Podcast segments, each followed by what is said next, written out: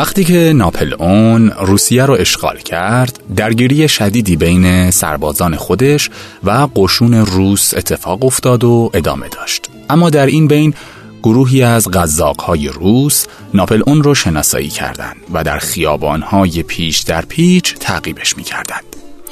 ناپلئون برای نجات جونش به یک مغازه پوست فروشی در انتهای کوچه بنبستی پناه برد. وارد مغازه شد. در حالی که نفس نفس می‌زد گفت خواهش می‌کنم نجاتم بدید. کجا می‌تونم مخفی بشم؟ صاحب مغازه گفت عجله کنید. اون گوشه زیر اون پوست ها قایم بشید. اینو گفت و ناپلئون رو زیر توده ای از پوست ها مخفی کرد. در همین حین های روسی از راه رسیدند و فریاد زدند اون کجاست؟ ما دیدیم که وارد این مغازه شد. با اینکه صاحب مغازه انکار کرد و سر و صدا راه انداخت سربازهای روس بدون توجه به اعتراضهای مرد پوست فروش تمام مغازه رو گشتند ولی ناپل اون رو پیدا نکردند و با ناامیدی از اونجا رفتند. کمی بعد ناپل اون از زیر پوست ها بیرون اومد. در همین حین سربازانش هم از راه رسیدند. صاحب مغازه به طرفش برگشت و پرسید باید ببخشید که از مرد بزرگی مثل شما سوال می‌کنم اما واقعا می‌خواستم بدونم زیر اون پوست ها با اینکه می‌دونستید ممکنه آخرین لحظای زندگیتون باشه چه حسی داشتید؟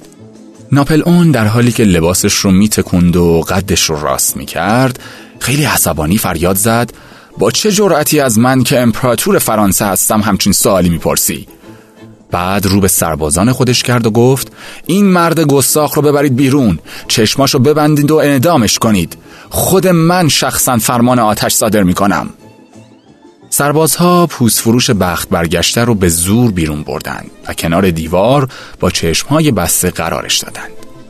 مرد بیچاره چیزی نمی‌دید ولی صدای سربازهایی که به صف می شدند و تفنگهاشون رو آماده می کردند رو میشنید. زانوها شروع کرد به لرزیدن. بعد هم صدای ناپل اون رو شنید که گلوش رو صاف کرد و با خونسردی گفت آماده؟ هدف؟ مرد مغازدار مطمئن بود که تا چند لحظه دیگه حتی از این احساس وحشت هم خبری نیست. حس عجیبی همه وجودش رو فرا گرفت. قطره های اشک از چشمهاش جاری شد.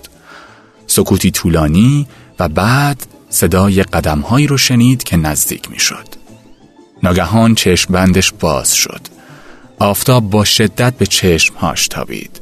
درست نمی‌تونست ببینه که بعد از چند لحظه در مقابل خودش ناپل اون را دید که خیلی عمیق و جدی به چشمهاش خیره شده بود.